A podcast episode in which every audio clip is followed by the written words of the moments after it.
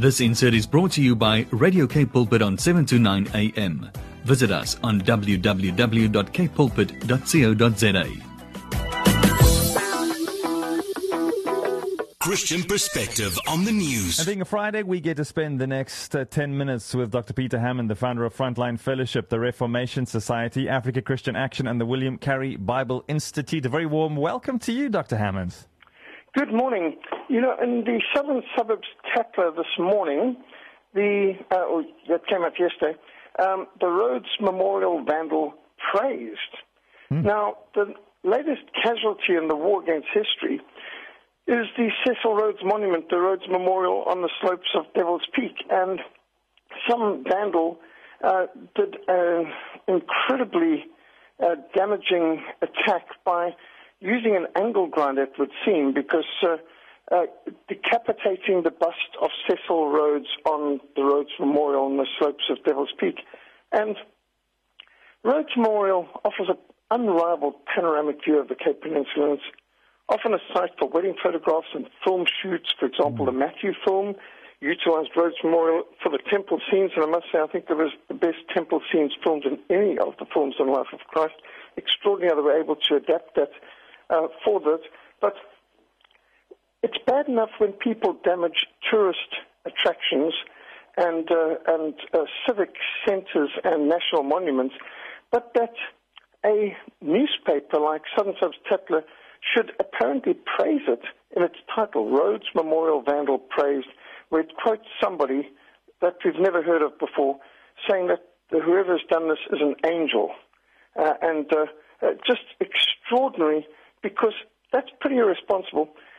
Most people don't understand the importance of history, it appears, or historic monuments. And we've just learned in the news this morning that uh, the tourism department believes that we're going to lose 150 billion rand this year just from lack of tourism because tourism is down 75%.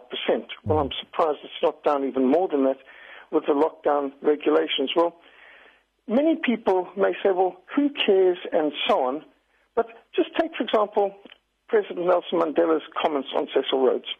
On the centenary of the death of Cecil Rhodes, who, by the way, did more for the Cape Peninsula than anybody else. He is the most influential person in the history of Cape Town. And uh, uh, just hear this, for example.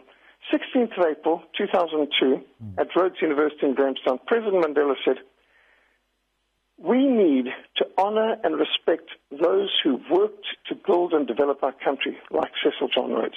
South Africa belongs to all who live in it. United in our diversity, we have to harness all the different strands of our history. As we reconstruct and develop our country, we have to ensure that we live together in ways of respect that make all South Africans confident that this country equally belongs to all of us who live in it. Now, that's what Nelson Mandela said about Cecil John Rhodes, and mm. he said all of the education he received uh, in primary school, and high school, and university was thanks to Cecil Rhodes' education, trust, and legacy. Now, in damaging this historic monument erected by the citizens of Cape Town, this was not erected by any um, government or municipal agency. It was the private citizens of Cape Town who privately, with individual donations, vandalized the building of this magnificent Rhodes Memorial, which has been the site for a lot of wedding shoots and a lot of events, and many of us have used it and brought tourists up there, and many people have caught it and proposed up there with a panoramic view. And on Easter Sunday, we will have services regularly with the Salvation Army band playing up from the Grave He arose as we look out to sunrise service on Easter Sunday, seeing the sunrise over the Hottentot Sound. And in damaging this monument, which, which was built with great sacrifice by the people of Cape Town, they are demonstrating the ignorance of what this historic figure actually stood for and what Nelson Mandela advocated in respecting those who built the country and developed it for the culture of all. Now, I was brought up in Bulawayo amongst the Matabele, and Cecil John Rhodes was greatly respected by the Matabele, whose culture he respected. And the princes of, of Matabeleland, the sons of King Lobengula, chose to devote themselves to Rhodes' service so much that they honor him. When Cecil John Rhodes died, not only did all of Cape Town line the roads uh, to see his uh, remains put on the railway and sent up to Matabeleland, but the Matabele honored Cecil Rhodes with a traditional king's burial, a Matabele king's burial in the Matopos, where for over 80 years they posted guards to protect his gravesite on World's View. And when in 2012 uh, some Marxists wanted to exhume the remains of Rhodes, the local chief Masuku forbade it, mm. and Godfrey Mahachi, one of Zimbabwe's foremost archaeologists, strongly opposed the desecration of an historic monument and tourist attraction. So it seems the Zimbabweans have greater sense on this matter than some people in Cape Town, and certainly the editors of the Tatler uh, should consider this. It's unlikely that all the hysterical destroyers of historic monuments in America and around the world right now are aware of any of this. That they are merely pawns in a cheap political move, maybe the furthest thing from their minds, but damaging historic monuments and tourist attractions are not only meaningless gestures that will do nothing to improve life or education or provide jobs or attract tourism for anyone, but it's a terrible waste of time and energy.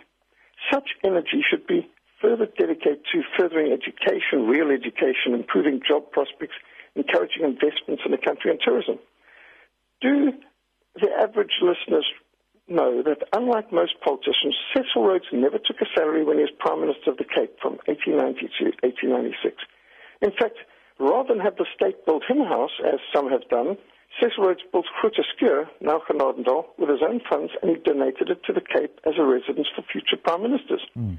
And Rhodes brought up and ensured the protection of all the land on the slopes of Table Mountain, which he donated to the country to become Newlands Forest, Kirstenbosch National Botanical Gardens, and upper campus of University of Cape Town, or they would have been easily uh, developed. And you can just imagine how, if there hadn't been somebody who had the foresight to buy it up, and he donated it to, to people. So has anybody done more for the city of Cape Town than Cecil Rhodes? And you don't have to like him to recognize his significance. He provided for the establishment of the famous Rhodes Scholarships, which he envisaged to render wars impossible and to promote the best interests of humanity. In fact, if his vision had been adhered to, the catastrophic First and Second World Wars would have been avoided. It was Rhodes's vision to unite Britain, Germany, and America in particular, and the Dutch people, through education and student exchange programs for the betterment of humanity and to ensure world peace. And so he supported teaching Dutch as well as English in the public schools of the Cape Colony, the first to do so. He donated money for this cause. As Prime Minister of the Cape, he removed the legal discriminations that English speakers had imposed on the Dutch speaking Afrikaners. Mm. He's a friend and supporter of Jan Hofmeyr, the leader of the Afrikaner Bond. And he opposed British aggression when Rhodes uh, made a strong stand against the British annexation of the Transvaal, which led to the First Anglo-Boer War in 1877. He supported the Boer cause in the First War of Independence. He opposed the British invasion of Zululand in 1890, uh, 1879, the Anglo-Zulu War. He advocated greater self-government for the Cape, for Australia, Canada, New Zealand. He opposed interference from London in our local affairs. So in this respect, those people who call Rhodes an imperialist are actually wrong because he opposed centralized control, he advocated local autonomy, he advocated decentralization, he advocated self-government throughout the British Empire, and while Rhodes was obviously devoted to Queen Victoria, to the monarch, he scornfully disdained the politicians in Whitehall and didn't want them to interfere in anything in the Cape or Rhodesia or anywhere else. And he greatly respected the Germans. He admired the Kaiser. He provided for German students to be included in the Rhodes Scholarship, which sadly was violated by his trustees later, which is a great pity, because he wanted a partnership between the greatest powers in the world, the United Kingdom, the United States, and Germany, to ensure world peace.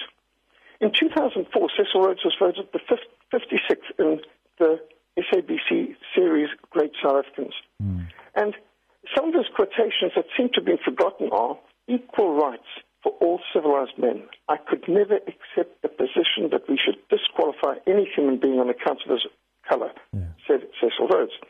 So those hooligans have attacked and campaigned against monuments of the man who donated the land, provided the money for the University of Cape Town, whose provided funds education laboratory, and not only demonstrating cross and gratitude, while ignoring ongoing atrocities and corruption of drug armed criminal dictators like Mugabe and Mulinkar and Zimbabwe or state never took a pound out of the public treasury billions of rands from the public treasury.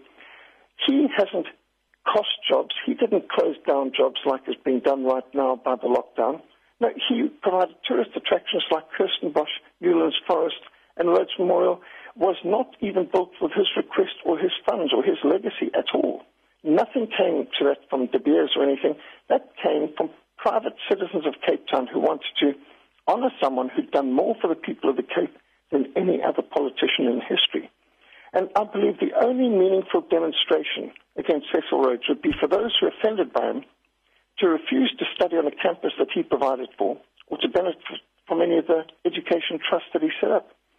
And those who live in Cape Town would do themselves a favor by visiting the humble Rhodes Cottage in Muizenberg, where Cecil Rhodes died. He lived a humbler life in a corrugated iron prefab or in a tent most of his life and donated all of his vast wealth to education for our country and for the world.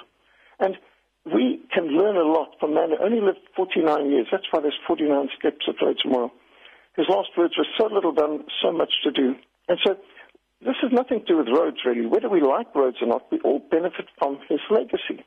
And if mobs can damage or destroy one historic monument, then no monument is safe. This isn't about Rhodes. This is about a battle for history. It's a war for civilization, respect for the rule of law, and education itself. So the Bible says, You shall know the truth, and the truth shall make you free. We should learn from history, not try to destroy it. This insert was brought to you by Radio CapePulpit on 729 AM. Visit us on www.capepulpit.co.za.